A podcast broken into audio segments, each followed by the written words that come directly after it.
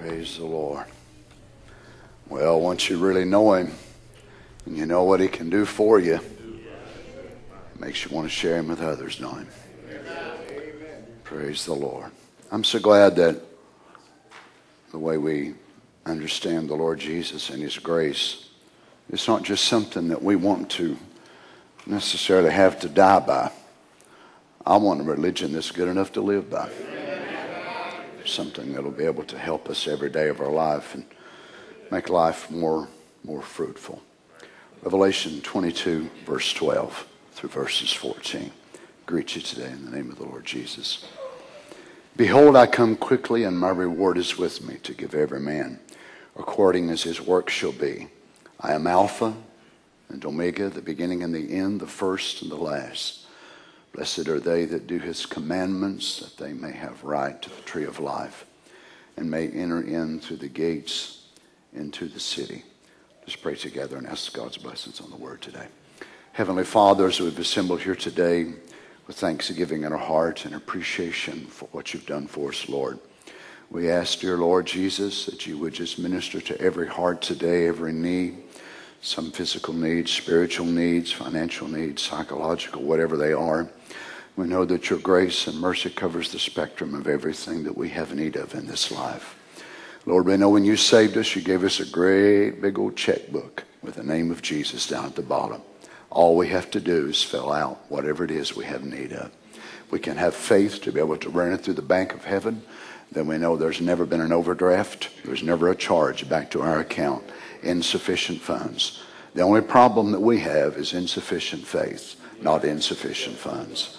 So help us, I pray, by the hearing of the word, that our faith will be able to be built to a spot where we can run the check through for everything we have need of, from the day we get saved until the day we leave this world.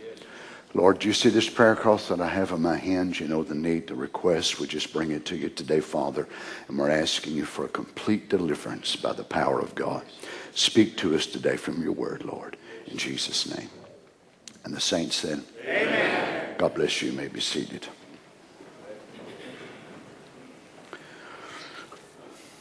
What a contrast between the world that we have just read about in the book of Revelation to the world that we are currently in, the world which all of us here today are partakers of human life, human suffering, human worry, fear, dread, anxiety of the world that we're in. But yet we know that there's another world that, of course, we're feeling the influence of, being in the stream of mortal beings. There are three realms above us, three realms below us, and here we are in the middle of that stream of time. And as we are here, we cannot keep from being here without being influenced. Whether we are children of God or whether we are still unregenerate and we're still lost, as we would say, we're still influenced by that world that is what the, Brother Branham identified as the underworld.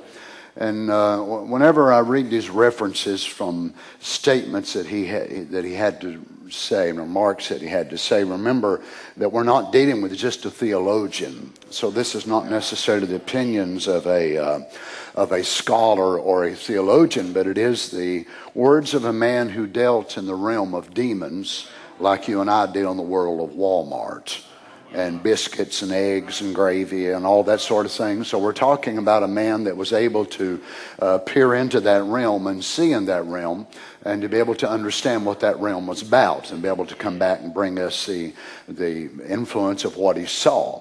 Uh, so whenever we read about this and look at it, then it, in one way it's fearful because we know here today, right in this building, unbeknownst to us, and our eyes are held back from it, which is probably good in one way, but the angels of God are here, and yet there's demons here as well.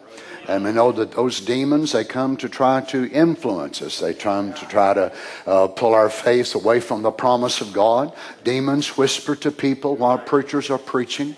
Demons whisper to people while people are being prayed for. It's not for you. It's not for you. Keep them from believing. Keep them from believing. But the angels of God are here as well. And faith is here as well.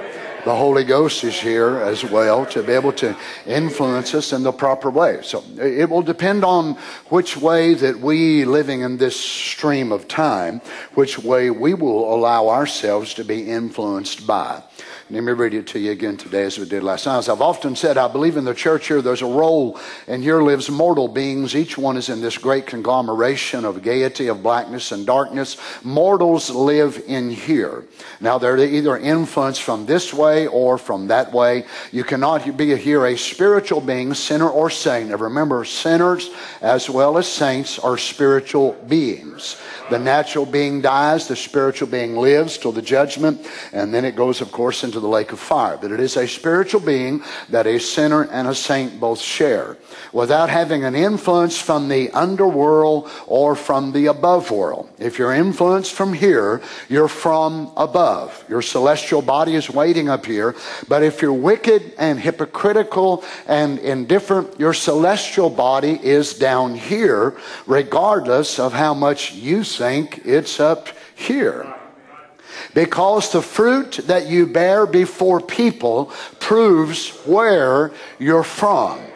Now, not just where you are going, but where you are from. You see, we begin at home plate, all of us begin at home plate. As life goes on, we go from base one, two, three, and of course, we're all returning back to home plate again. Wherever we are from is exactly where we're going back to. So the influence that if God desires for his children to be able to influence is the influence of the kingdom of God. Notice this, the fruit that you bear before people proves where you're from. So notice this, you are here what you are somewhere else. Your life that you live here is just a reflecting of what your inheritance is when you leave here. Do you understand? So then the life that we live is reflected by a supernatural power, whether it is demonic or angelic whether it is satanic or heavenly. I mean, no, even the heavens themselves have been contaminated by the fall of the angels. And our prayers going up into the presence of God come up through a heavily contaminated angelic world, through a heavenly contaminated heavenly realm. And even the heavens must come through a state of restitution before all things can be finally restored. But until that time, the Lord Jesus in His grace has made a way that we would be able to reflect heaven while we are yet in this world. Now, I know it seems like a paradox, but God desires to be able to reflect heavenly life, heavenly fruit, heavenly behavior, heavenly dimension while we are yet in time as mortals starting out living in time, quickened by eternal life, and then reflecting His own life living in us. Now, if Satan can do that from the regions of the lost, and remember when the prophet went down into the regions of the lost when he was a 14 year old boy and he had been shot by his friend, well, the shotgun thought he was dying and the blood dripping from his body, of course, and the doctors didn't give him any hope.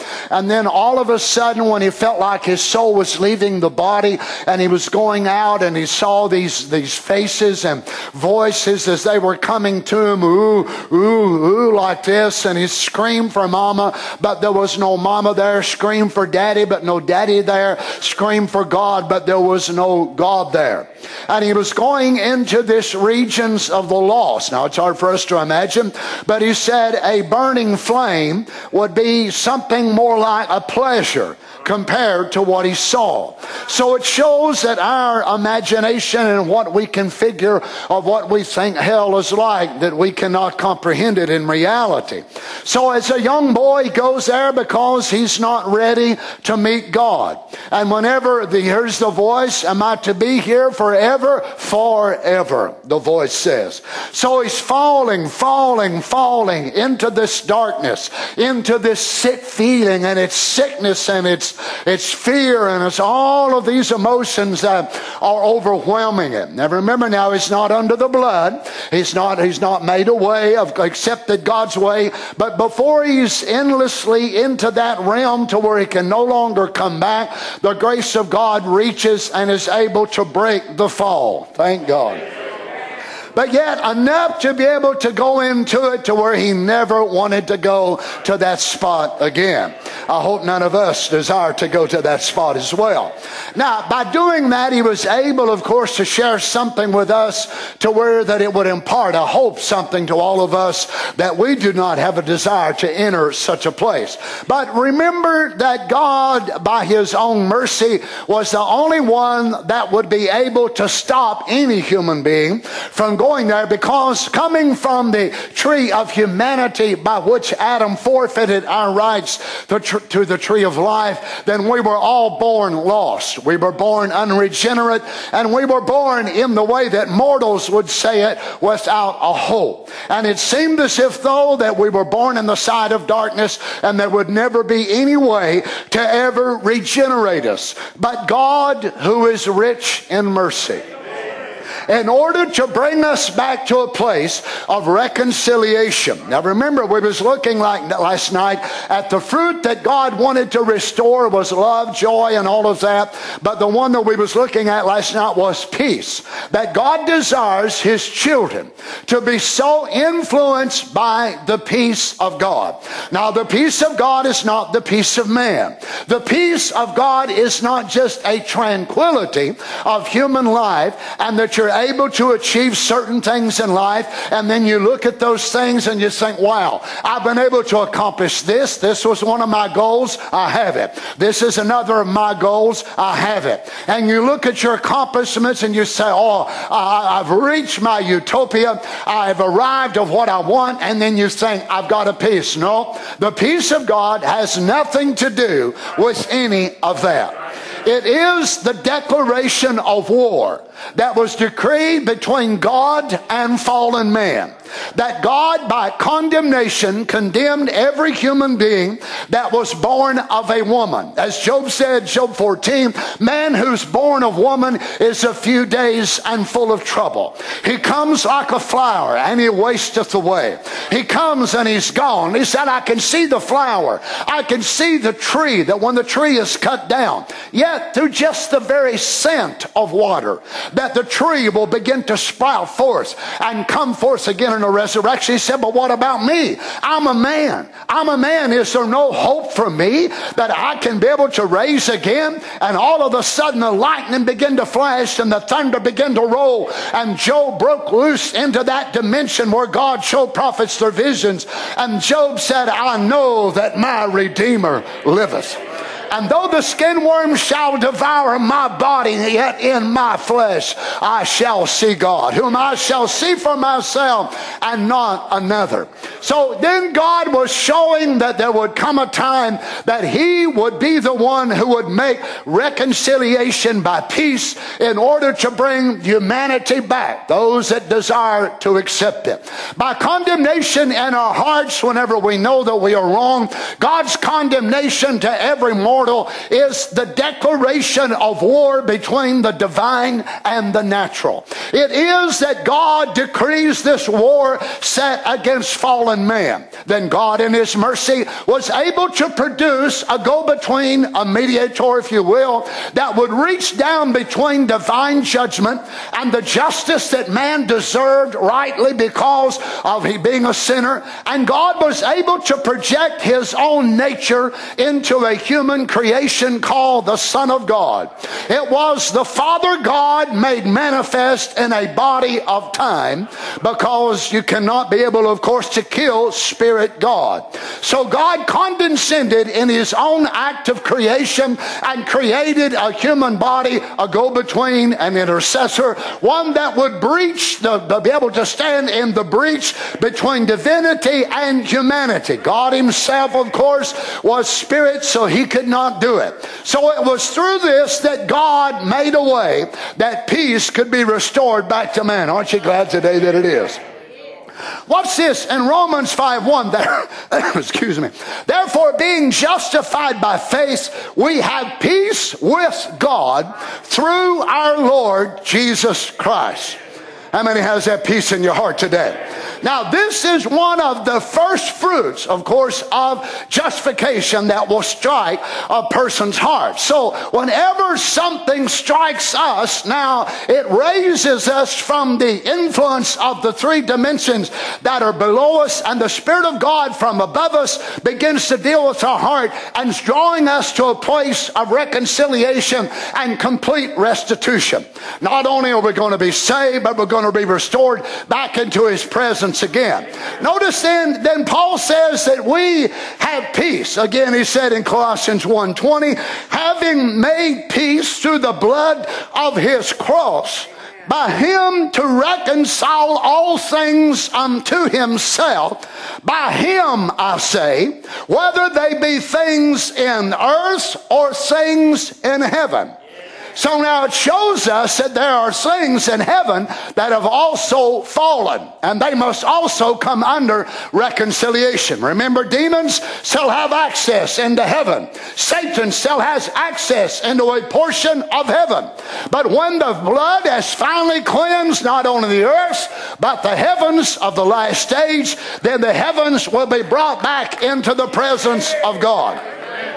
So, how was all of this accomplished through our Lord Jesus? Well, I joined the church. Joining the church won't never put you there. I shook the preacher's hand. That won't put you there either. There's only one way back. Well, I, I, I believe the Ten Commandments. That's good, but you don't find salvation by keeping the Ten Commandments. Well, I'm an American. I'm a Christian. That don't mean no more you're saying than you're a hog. A lot of Americans aren't Christians. Being an American and being a Christian is not the same thing at all. You're a Christian because you accept God's provided way, and that is not Mohammed. So God made a declaration of war, and God still has that on every sinner that has not met the requirement of God. That uh, the own con- condemnation that God strikes a sinner's heart reviews the declaration of war between the divine and the natural man. And the reason that people will go to hell is not so much necessarily that they are wicked in the sins that they do, but because they refuse to be able able to be changed. We were born wicked, that we had no choice of. But the choice that we have is we choose to remain that way. You don't have to remain. Oh, you sound awful today. Well, you remain that way because you want to be. You could not help being born lost. None of us could. But we can help absolutely becoming and remaining that way or becoming a child of God. That's why God will condemn you. Now, notice this. So, justification, when a person comes to the Lord Jesus, justification means that God actually declares that person entering into a stage of didikeos, the Greek word, which is made righteous. So a person then is made righteous by accepting the atonement work of the Lord Jesus. Now they still may have things in their life, habits that they're working on, which is the power of sanctification, but God justifies them freely by His grace by accepting what He did on Calvary. Then the war, the, the war declaration against them being a sinner is now annihilated and eradicated. So God is no longer at war with them and they are no longer at war with him because peace has been made between that person's heart and Almighty God. You understand that? Now, then the battle, of course, changes and it becomes a battle of surrender that every Christian fights from that declaration on. Now, they're accepted in the sight of God that they are saved. They're justified by faith, receiving the Lord Jesus. So God declares then that that person is saved, or what we would call being righteous in the first stage of justification. The release of the power of justification is so powerful. Whenever really people get justified, many of them are totally convinced they've received the Holy Ghost. Because the power of justification is so strong that it will do such a miraculous work in the heart of a sinner. That sinner feels so different than what they did before. And they say, I'm a changed person. Yes, you really are. But you still ain't born again yet. Well, praise the Lord. Now, one thing that you're experiencing is by the act of justification, releasing the divine power of God in your life. It is not released the divine nature now to make you a partaker of the divine nature, but it is the power of God that has released the work of God through justification, and it actually produces peace. This is the very first fruit of the work of true justification in the heart of a person that might have been a drunk, a liar, a whoremonger, or just a wicked, evil person. And yet they come to the Lord and they give their hearts to God and they feel so wonderful. They feel so much lighter. Their burdens are lifted. What is it? The condemnation that struck their conscience, it was a sign of a declaration of war. Well, now the declaration of war has been eradicated and they have accepted what? They have accepted the go between the work of the Lord Jesus and what floods their soul? Peace peace. That all of a sudden, Brother Joe, this just sweeps over them. And, maybe they're still smoking. Maybe they're still, you know, they still got things in their life that they know is not right with God. But they feel so different. And they feel peace. Maybe for the first time in their life, they feel real peace. They ain't even got the Holy Ghost yet. Justification does what? It brings the declaration that the war between them and God is over. And they are experiencing real peace so they can sit down and they just, it just it's there. It's beyond explanation, Brother Fred. And they're just saying, oh, this is, this is so wonderful. But many of them, what they do wrong is they stop right there and never go on any farther. And they said, don't you tell me I didn't get something from God. Well, of course you got something from God. We're not telling you you didn't get something, but just don't stop there. That's the first stage. That's the first work of grace. But he's got two more that he wants to do. If you think number one is wonderful, wait till you get number two. And if you think the second work of grace is wonderful, you wait till you get number three. And then you wait till you get your body changed. Hallelujah! Hallelujah! Mercy and truth have met together. Justice and kindness of God's own heart have met together. Heaven and earth kissed and embraced. And you're the progeny of their marriage. A heart set free from sin. Oh, hallelujah. You see, before our salvation, we were reckoned in fallen Adam. Now, after our justification and our accepting by the Lord Jesus, we are reckoned no longer just in the first Adam, but in the second Adam. So we have a right standing with God. Notice this in Romans 8. Paul said, For to be carnally minded is death, but to be spiritually minded is life and peace. How many wants peace? How many wants peace? You know, peace with God is only part of the, the, the whole encompassing thing of peace. There's peace with God, but God also wants you to have peace with yourself. And God wants you to have peace as much as possible with all those that are around you. Now, come on. Oh, y'all going to get quiet on me now.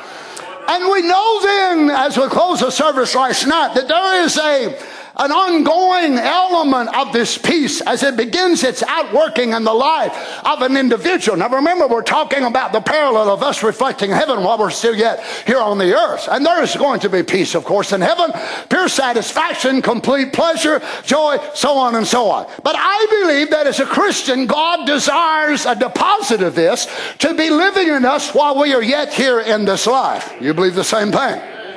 It is a life of divine nature produced by Himself. Now, this is not something that you and I do. We do not learn how to say all these scriptures and then automatically we do it. But the peace of God is actually that. It is God's peace, not our peace reproduced.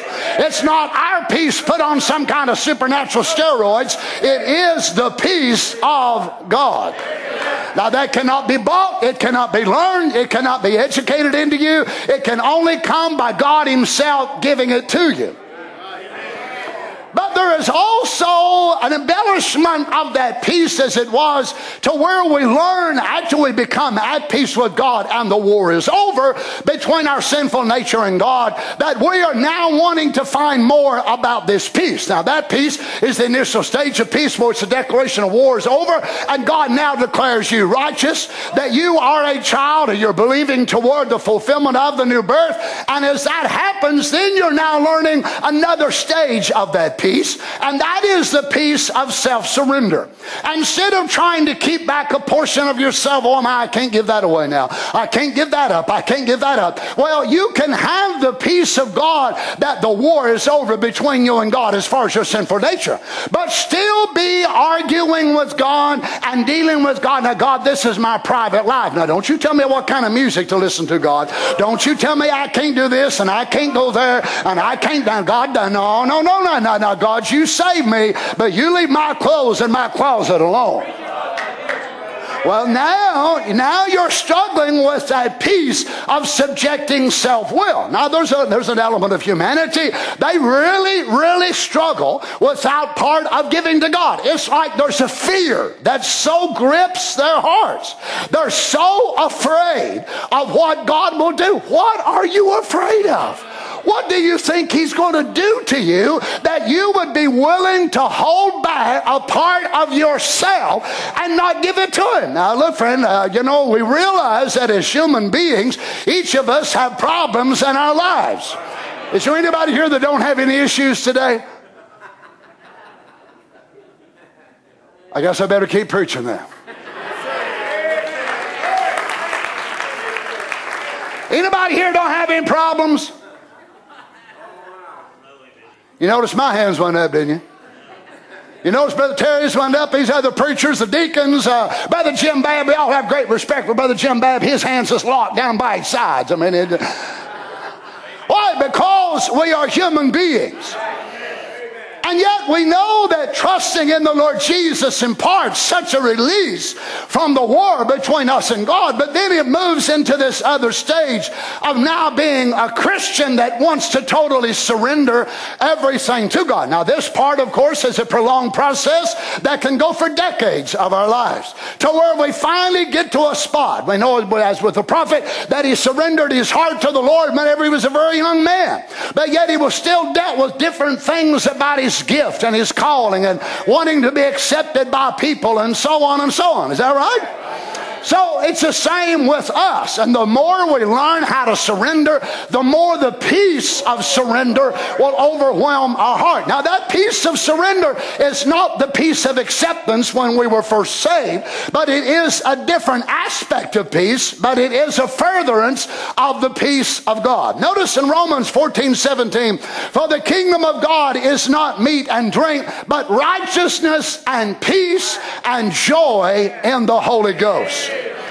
2 Corinthians 13 11. Finally, brethren, farewell. Be perfect, be of good comfort, be of one mind, live in peace. Now, I realize folks don't think this is very deep and it don't have a whole lot of meat to it, they think, but apparently it must. The Bible sure mentions it a lot. So a person can be filled with the Holy Ghost and not have the peace of God in their heart. Now, it's not that it is not there in seed form. If they have the Holy Ghost, it is there. But peace is something we must allow the peace giver to live out of us. Or we will constantly be all tore up about this and that and the other, trying to fix this problem and that problem. And the devil knows for a lot of us, the problems that we worry about, we can't fix no how. So when it's all said and done and we lose sleep and we wring our hands and we're tore all to pieces and take nerve pills and we take Tagamet and Zantac and everything else for all of our stomach issues and when we get all done and we took all the meds and we still ain't fixing one of them. So wouldn't we have been better off to have committed it to God and say, God, I don't know what to do. I'm doing my best, but I don't know what to do. You see, my son, my daughter, my husband, or whatever, I, I just don't know what to do, God. I need peace about this situation. Notice in Philippians 4 7, and the peace of God, which passes all understanding, shall keep Brother when I looked at this this morning, I thought, no, no. There's no way I've read this for 50 years and never looked at this word. No way. But there was a way I missed it. And the peace of God which passes all understanding shall keep your hearts and minds. Look at the word keep.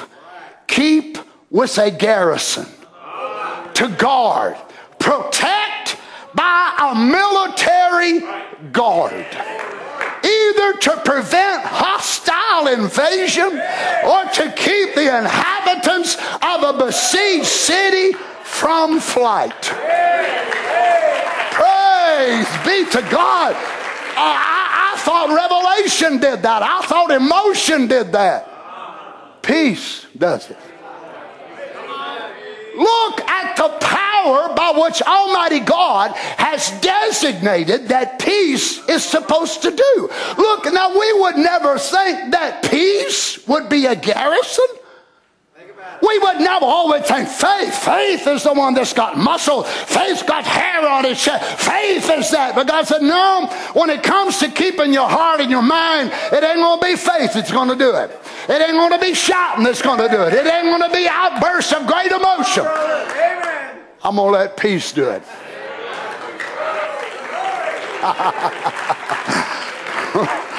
oh, thank you, Jesus. Notice this, and the peace of God which passeth all understanding shall keep your hearts and minds through Christ Jesus. Again, Colossians 3.15. Now, for those of you that wasn't with us last night, I read this, and I apologize to those that was here, and I told them they're going to hear it again today. So here we go twice for those of you that are here. Let the peace of God rule in your hearts. The word rule means to be an umpire, to decide, determine, direct. I also looked this up on my phone a few moments ago before I come out of the Merrill Dictionary. An umpire is one having authority to decide a controversy between two parties. Hallelujah. So let the peace of God be the umpire when you're in such distress and you're between thoughts and you're between decisions and the flesh is saying you can't do it and the devil saying you're ruined. This is the end of it. Let the peace of God say, shut up. Shut up. I am not at war with God. Amen. I am not lost. I am not at war. I am at peace with God.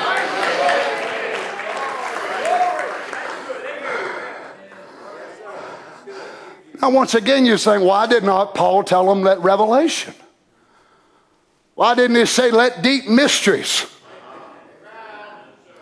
Can't you see why Satan? Satan knows this Bible. Can't you see why he wants to steal our peace? Peace is your umpire.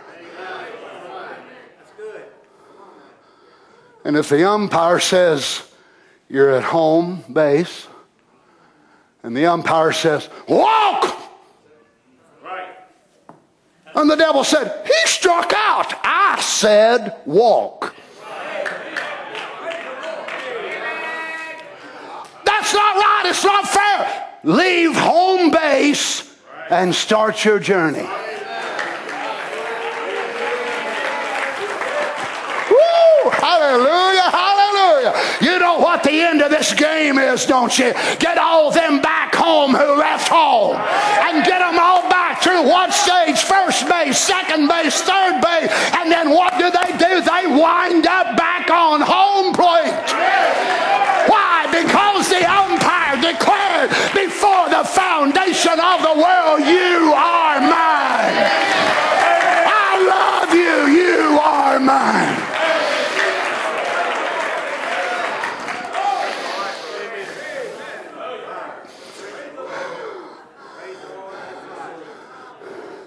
Oh, the devil will scream, It's a ball out game. It's unfair. Somebody paid off the umpire. No, the umpire paid me off. He paid off your debt. He paid off my debt. My judge became my attorney. You're right, devil. Praise be to God. Let the peace of God be the umpire in your hearts, to which also ye are called in one body. And be thankful.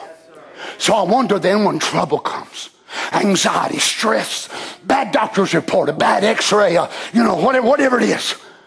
Wonder what the umpire wants to say. Now, will he say, get all stressed out? I mean, just freak out. Just, just go crazy. Go, go nuts. Forget everything God's done in the past for you.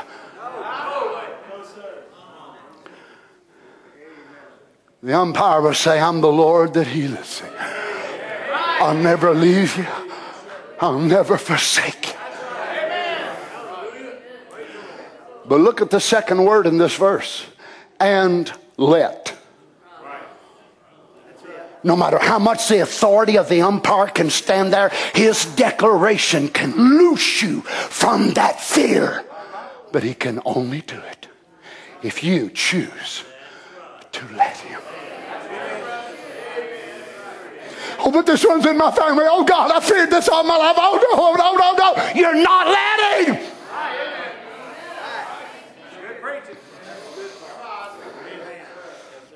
Now, this is the peace of God that Paul is not now directing to a lost man. This is not to a sinner. It is to somebody that settled the war, but they're just learning how to live a victorious, peaceful life. Oh my.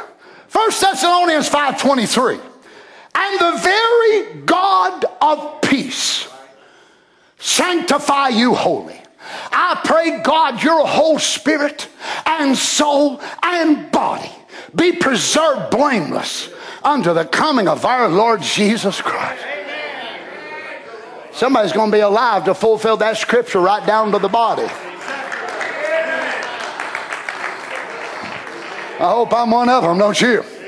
Second Thessalonians 3:16. Now the Lord of peace himself give you peace every Sunday when you come to church or once every now and then anyway whether you need it or not. Maybe on Easter and maybe twice on Christmas.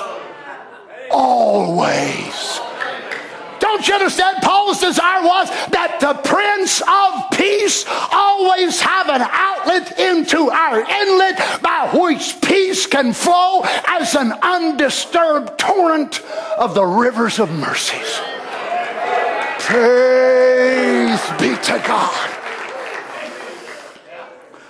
Isn't this amazing, though, Brother Terry? He's not dealing with this as though this was automatic. You know, you're a Christian, it's just automatic. It's not automatic, it's about surrender. This is why Satan don't want us to. Now the Lord of peace, he says himself, give you peace always. This is a prayer for not occasional peace, but continuous peace. I need help this morning, Lord. Y'all ever have your continuous peace interrupted? And continuous peace turns into what? Occasional peace. And then before long, you're not even remember when the last time was you had any peace because you're so tore up. And are we saved? Of course. Are we Christians? Yes. But Satan wants to rob you as the bride of your fruit the way he did the original bride tree. Amen. So we come to church and we go through the motion and we clap our hands and we pray and we're doing it without fire, we're doing it without passion.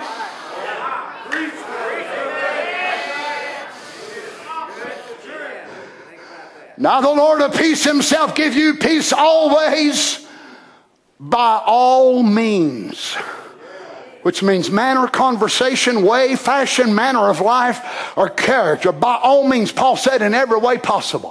Whether by preaching, whether by singing, whether by praying, whether by shouting, if passing a church sign on the side of the road, if seeing a beautiful sunset or a beautiful sunrise, whatever means it is, may God strike your heart with peace. Boy, apparently, Paul felt like peace was an imperative to a walk of God for a Christian.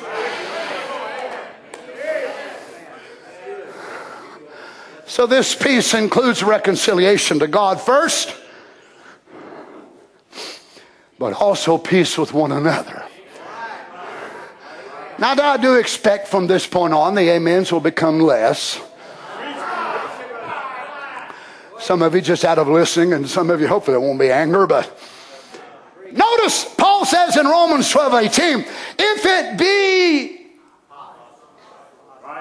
possible as much as lieth in you, live peaceably with all men. Now, from the very onset of this scripture, it shows us that there are times that it will be impossible.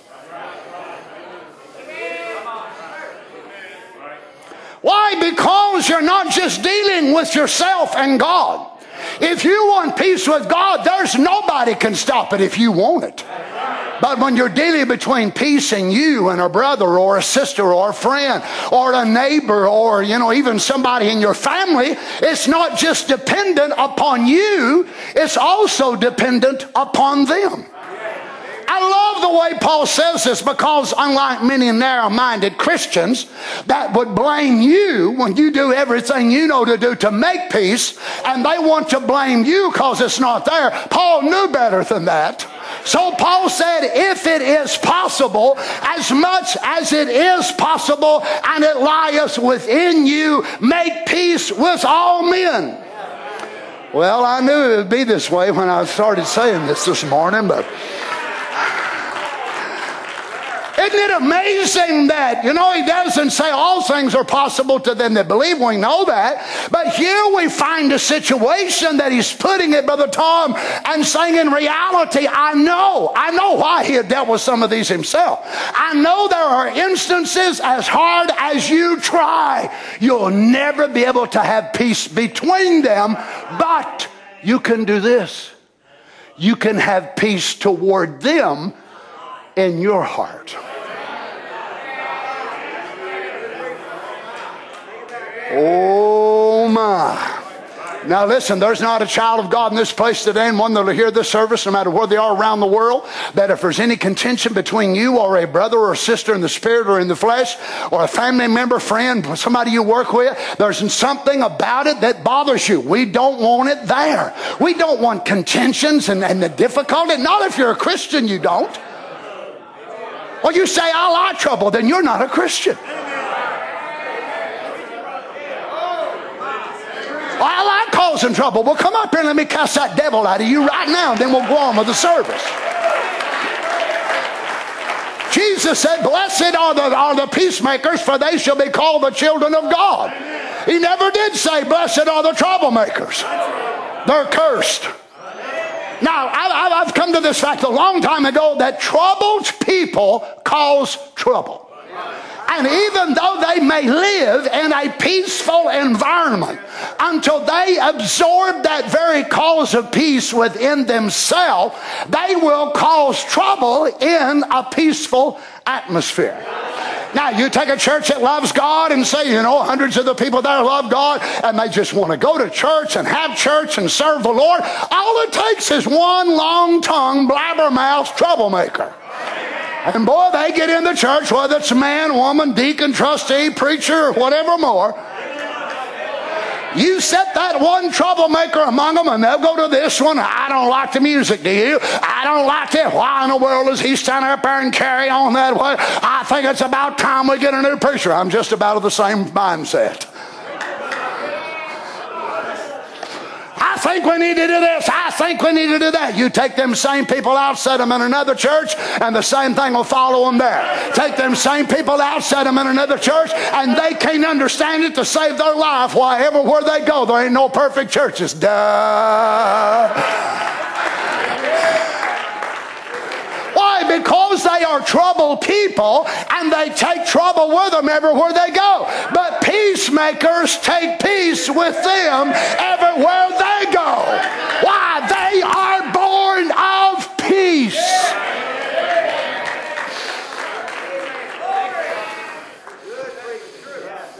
So we do our best to endeavor to have peace. Now, don't raise your hands this morning, but I wonder how many of you as soon as I mention this, a circumstance, a situation comes in your mind between you and a brother, you and a sister. Maybe it's a fleshly brother or sister. Maybe it's you and your mother. Maybe it's a father. Oh, Lord.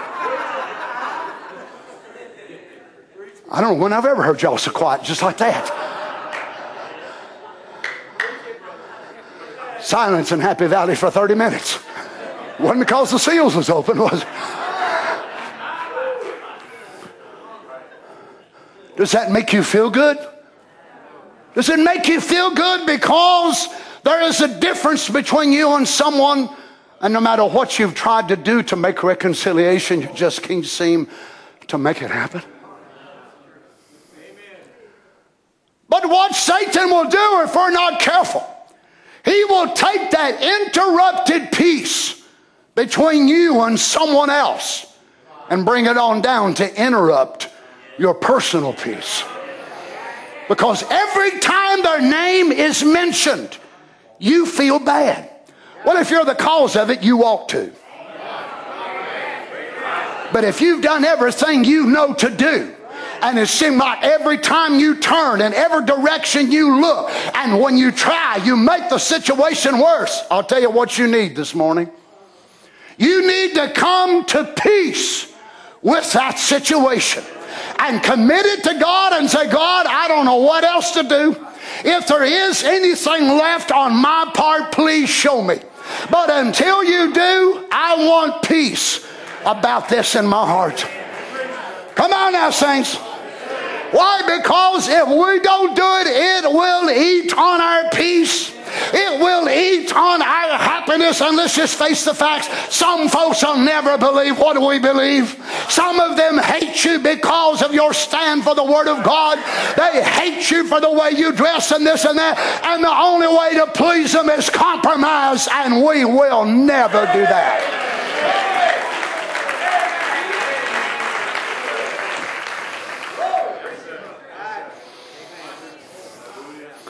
Some of them would actually assault us if they could get by with it.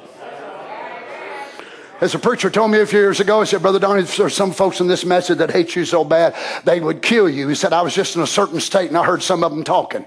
He said, they would take your life if they felt they could get by with it. Some of y'all thought this was a regular vest. It's bulletproof, actually.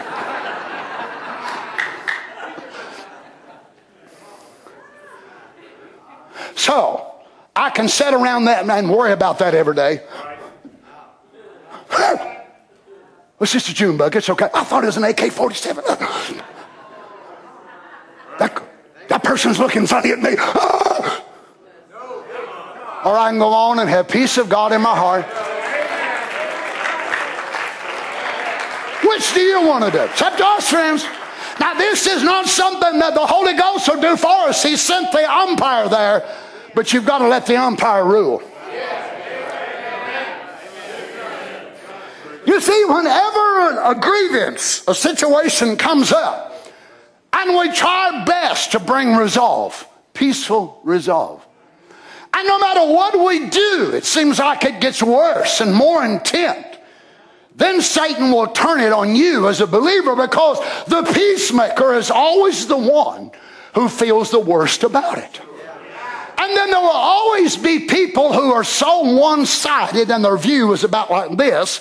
So they look only at one side. And what I found amazing is that they will accuse the peacemaker of the wrongdoing. Well, it's warm in here this morning. Eh? Whew. Now, some of y'all should have said amen since you're guilty as a hound dog in the hen house. You see, some of y'all that accuse other people of sin, it shows a display of your ignorance. It shows you only know one half of the story, not even half. Thank you, Jesus. Well, sorry, you visitors, whoever you are here today, had to come in amongst this hide skinning, but that's the way it is. You, you see, it comes down, friends, to where that the Christian is only responsible when they've done all they can do. They're only responsible for themselves. I've got all kinds of enemies around the world, but I hate nobody. None. Which is a miracle. I'm so happy for that. I'm so happy I ain't got no envy, no strife, no hatred. Oh, there's folks that my, if they ever hear Donnie Reagan died, it'll be the first time in their life they ever shouted. But they'll shout, boy, it'll ring all the way around the world from the message, praise God, that devil's gone. I ain't no devil. Why? Because, oh my, they think I am. Well, there again, I can go around try to write letters to everybody, try to apologize to everybody, or I can be a Christian and forgive them as in Christ's stead, and I can keep on studying the Word and feeding you. So you can go on and be a Christian, or you can sit around and worry and worry and worry and talk about it and talk about it and talk about it. And what is all of your talking about it done? I disagree with you on that. It's made it worse.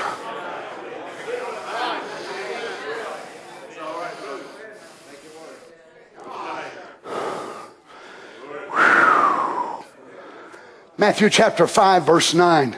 Blessed.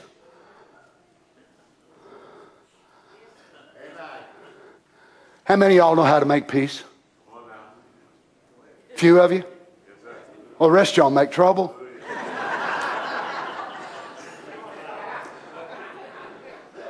This ought to be one of the goals of our life.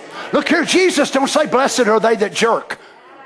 Blessed are they that shout. Blessed are they that scream to the top of their voice.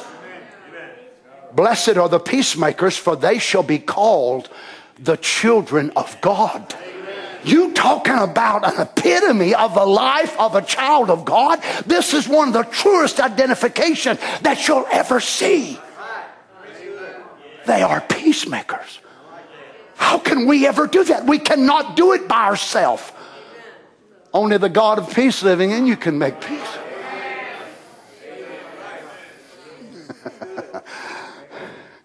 you see, those who strive to prevent contention and war, and those who strive to bring peace when the war is broke out. And also those that have to come to a painful resolve I don't know anything else to do but commit it to God. But let's be honest, when we do that, we still feel like we have failed.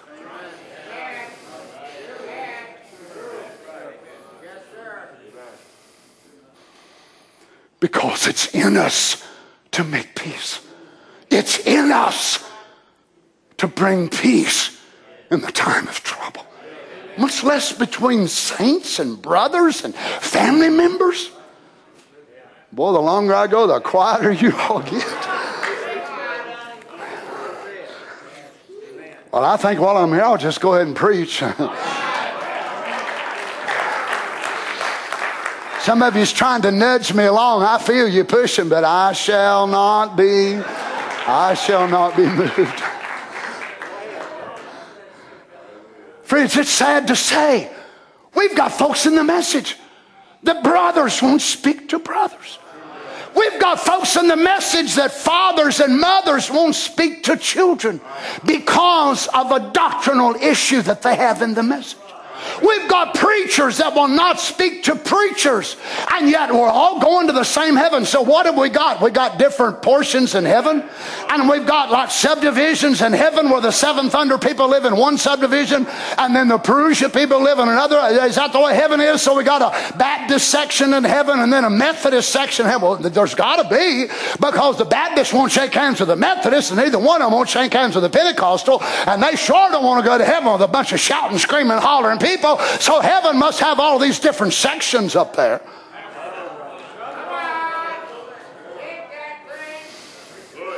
Psalm 34 14, depart from evil and do good. Seek peace and pursue it, which means to overtake it, grab it with all your might, do everything you can to get it. And once you get it. Can I go on a little further? Thank you.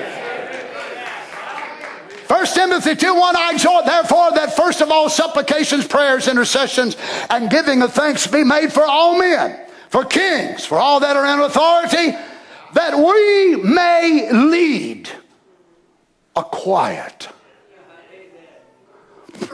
Praise God. A quiet and peaceable life. I'm sorry, this is the first time some of you have ever heard that scripture in your life. I know it's not deep. I know, I know. It's not profound. It's not one of the scriptures that makes you sit there and scratch your head and say, wow.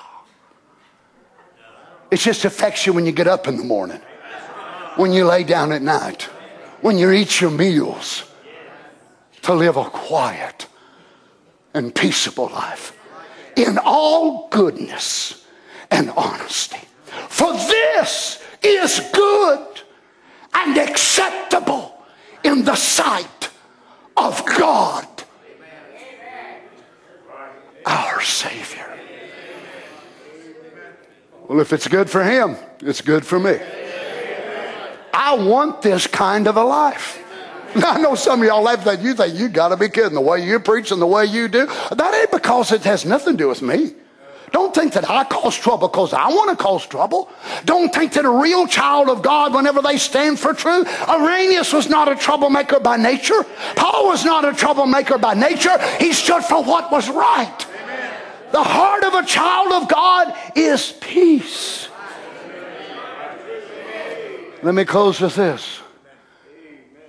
It'll be one of the crowning achievements of the blood of Jesus Christ to have a people on the entirety of the earth when the rapture takes place. They won't just be casting out devils, laying hands on the sick, but they'll have peace, joy, goodness, long suffering, gentleness in the midst of a crooked and perverse generation.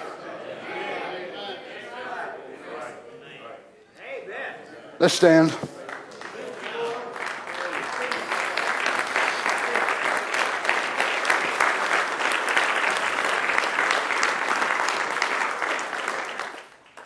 Okay, let's go over a little bit. Past Galatians chapter 5, verse 22 there. Won't you listen to this quote? The Holy Spirit will make every movement like Christ. It'll make you Christ like. The fruits of the Spirit is love, joy, peace, long suffering, goodness, meekness, gentleness, patience, faith. Those things are what the Holy Spirit controls our emotions. Our emotions is not so much as jumping up and down. You could do that. A shindig will bring that to you. Now, we don't want a church shindig. But the Holy Spirit brings you into operation or in control of God, that you walk in peace and in love and in joy with long suffering, goodness, meekness, gentleness, patience. You see, it isn't something that you do. It's something the Holy Spirit does in you. You see, it's no longer an intellectual thought of your own, it's a subconscious moving of the Holy Spirit. Oh, I wish I could shout the praises of God around the world to that. Church of the Living God, that's where our Pentecostal move failed. We have some man made musical clap hands, jump up and down emotion.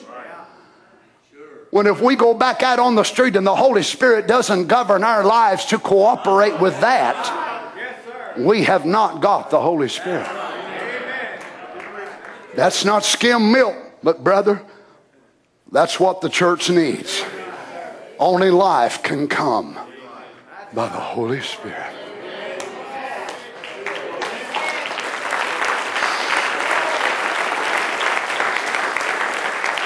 Praise God. Let me read this to you in James chapter 3, verse 18. Brother Caleb, go there. And the fruit of righteousness is sown in peace of them that make peace. The fruit of righteousness is sown in peace. Can't you see, friends? Why a troublemaker, a sower of discord, God hates it in a body. Whether it's in a church body or a family body, God hates it. Why? It's the nature of the serpent.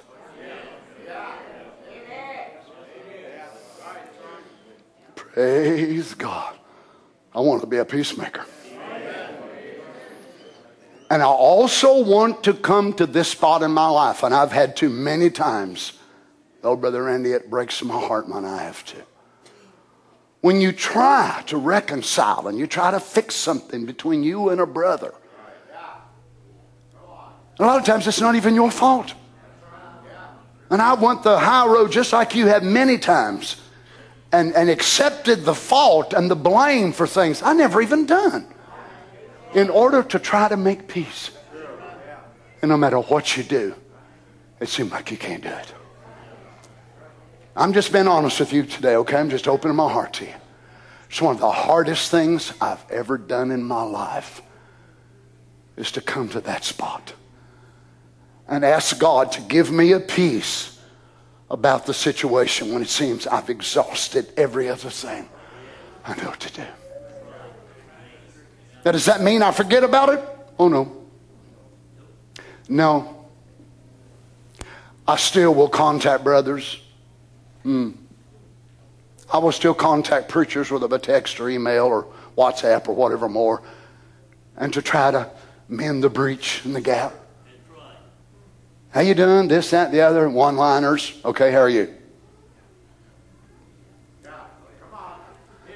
But if I don't come to peace with that myself, it will rob my peace. It will rob my joy. And believe it or not, eventually you'll be robbed.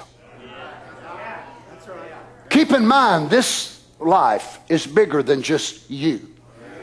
It's not all about you. You're only a very small piece in reality.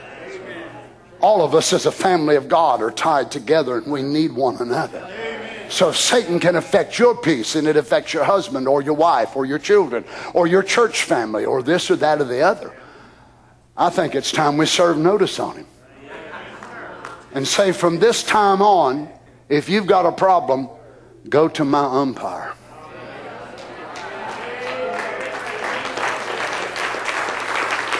I'm not arguing with you anymore, devil. I'm not arguing with you. From today on, by God's help, I'm going to let the peace of God rule my heart and my mind. And if the umpire says I've done all I know to do, then I'm going to take what the umpire says. Amen. Peace of God, cover us, Lord. How many needs more peace? I mean, he needs to let the peace of God rule in your heart? Let's bow our heads together if you would. Lord Jesus, I realize what a paradox this is today, living in such a troubled world. When people are looking to alcohol and smoking and they fill their minds and their spirits with worldly Laodicean pleasures to try to drown the lack of peace within their soul. And then, Lord, what makes us so sad, even that many Christians will do likewise. They look to so many other things than you for the peace of God. Lord, many of us, no doubt today, the war has been settled many years ago. Hallelujah. Our nature is not warring against you as far as the sin nature, but it's just being able to give up, being able to surrender. And Lord, we know how Satan works. When there's an issue between us, we'll take it into our own hands so many times and try to fix it. The devil knows we're only fixing to make it bigger because we've took it out of your hands and we're trying to do it ourselves. Help us, Father, I pray. Lord, I say to you today, I need peace in a greater way than I've ever needed it. One day these people will see and understand. Lord God, these things they may think are so simple, yet they can be so profound in the effect they have on our lives if we allow them to. I need it, Jesus. I believe I can speak for the majority of them and say they need it as well.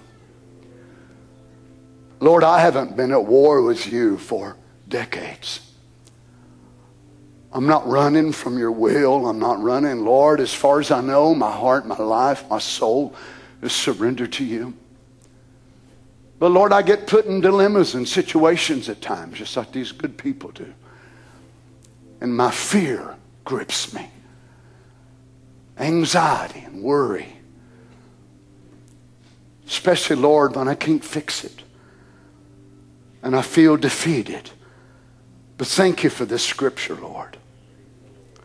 Paul knew there would be situations in life that would never be able to make peace for because the other party is not willing to make peace.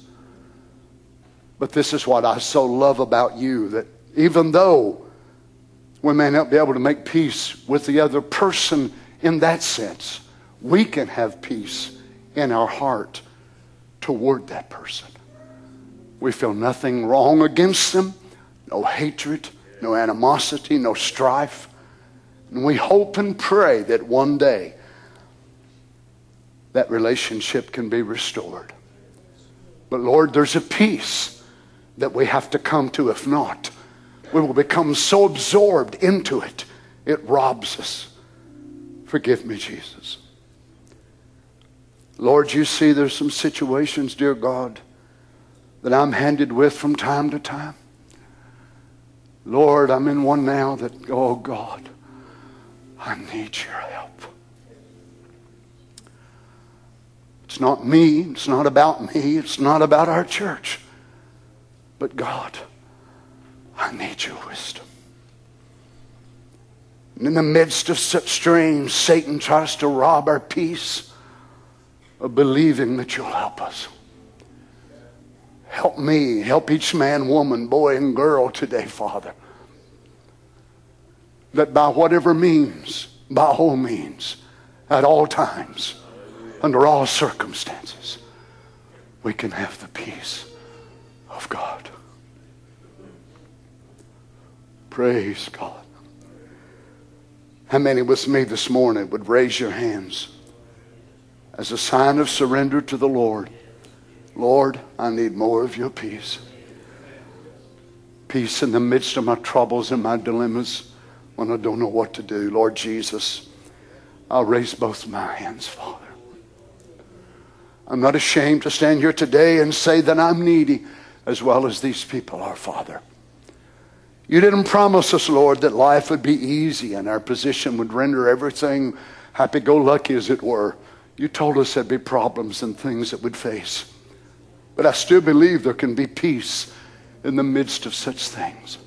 Maybe some of them today here, Lord, they've got family problems and they've tried to work it out and restitution. It just seems like there's no hope in sight. Would you just give them peace, Father, if they've done all that they know to do? If they haven't, show them today. If they need to put forth more effort, then help them to see that. But if they have, and they've exhausted everything they know to do, let them at least have a peace that they've done all they can do for now. Would you grant it, Lord? Oh, Jesus, we love you, Father. Peace of God, cover us today, Lord Jesus. Peace of God, when we're just moments before the annihilation of our nation. Russia just last week firing a new superpowered missile from underwater submarines, letting footage of it be released through power of intimidation to America. We know she's got us in her sights. But Lord God, we've got a promise that your prophet said before one bomb ever hit, the bride would leave this world in a rapture. So, Lord, while they rattle their sabers and they do all this and that and the other at the UN, we have the peace of God. Praise God. We love you, Lord Jesus. I thank you for revelation. I thank you for deep mysteries. I thank you for shouting. I thank you for joy. But today I thank you for peace, Lord. Praise God. I thank you for peace. It only makes me feel bad after looking at this, Lord, as I look back at my life and I realize I've let the thief rob me of much of my peace. And for that I say to you today, I am so sorry. Forgive me, Lord. I've let the thief rob me of my joy, my peace. I'm sorry. Help me from this day forward, Lord, to be more of what you want me to be. Let's sing that song, A Peace of God. Can we just sing together? You want to just worship Him just a little bit before we go? Praise God. Peace of God, cover me, cover me, cover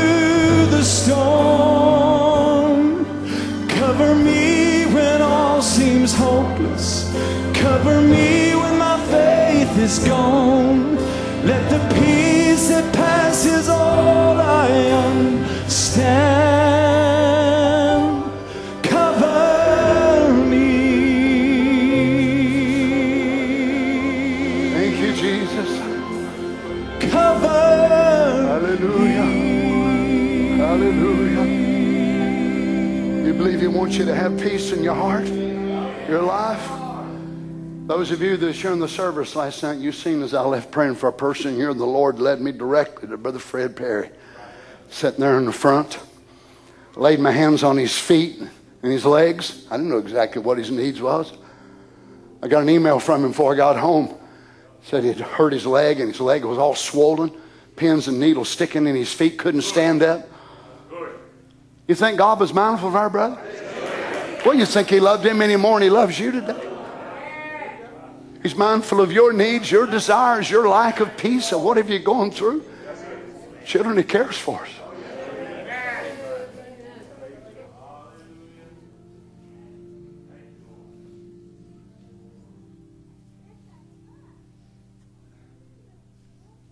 Most of you know Sister Jill and her story. She's been dealing with this battle in her body.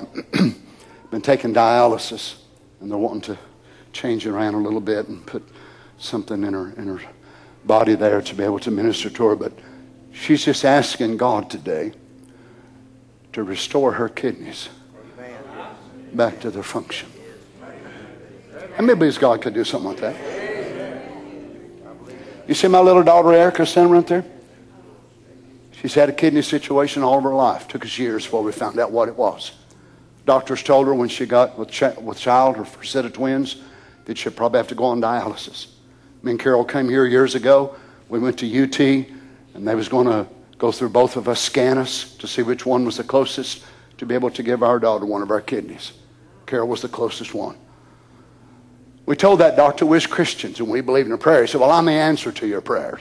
Kind of cocky, you know, the way doctors can be. So, well, we'll give you this, we'll give you Rocaltrol, we'll do this and that and the other. but it just so happened I have a lot of friends in high places. They know how to contact the Almighty God. The kidney function went down to about 30%. He said, We're going to have to do something. We're going to have to do something. We started contacting our brothers and sisters around the world, and you all were part of them. We started praying, and God brought it up. Whenever she was pregnant with her first set of twins, the doctor said dialysis. There's no question about it. You'll have to go on dialysis. God said, Look at this. So instead of kidney function going down, God sent it up higher. Hallelujah.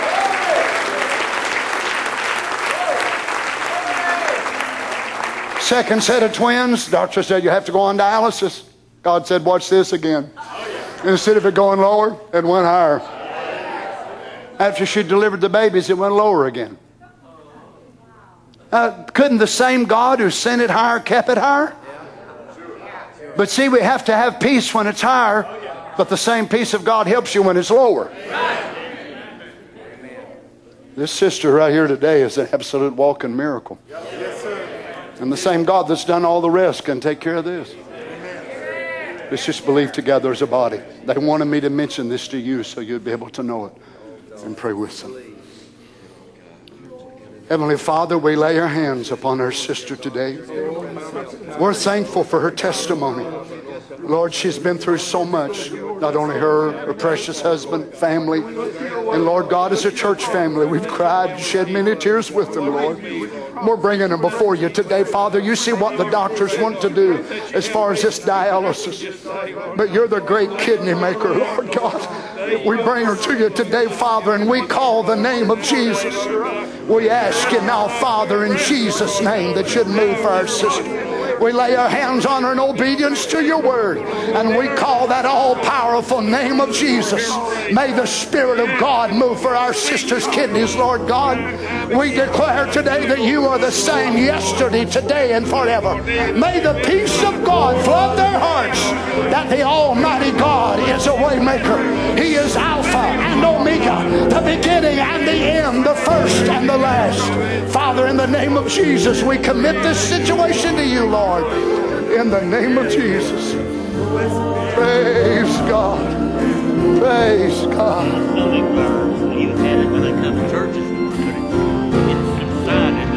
Lord Jesus, Father, you see the need in our brother's body. We lay our hands on him, God. May you touch him, I pray, Lord.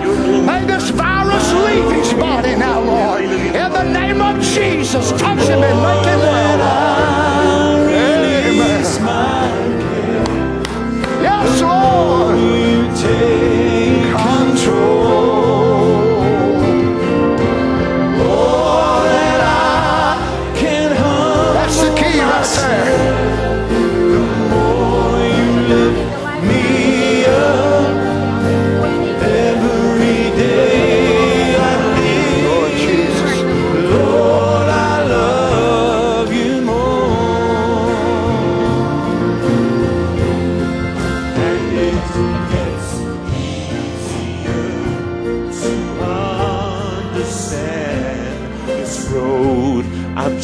traveling down. No more wavering or wandering. Now I'm standing on solid ground.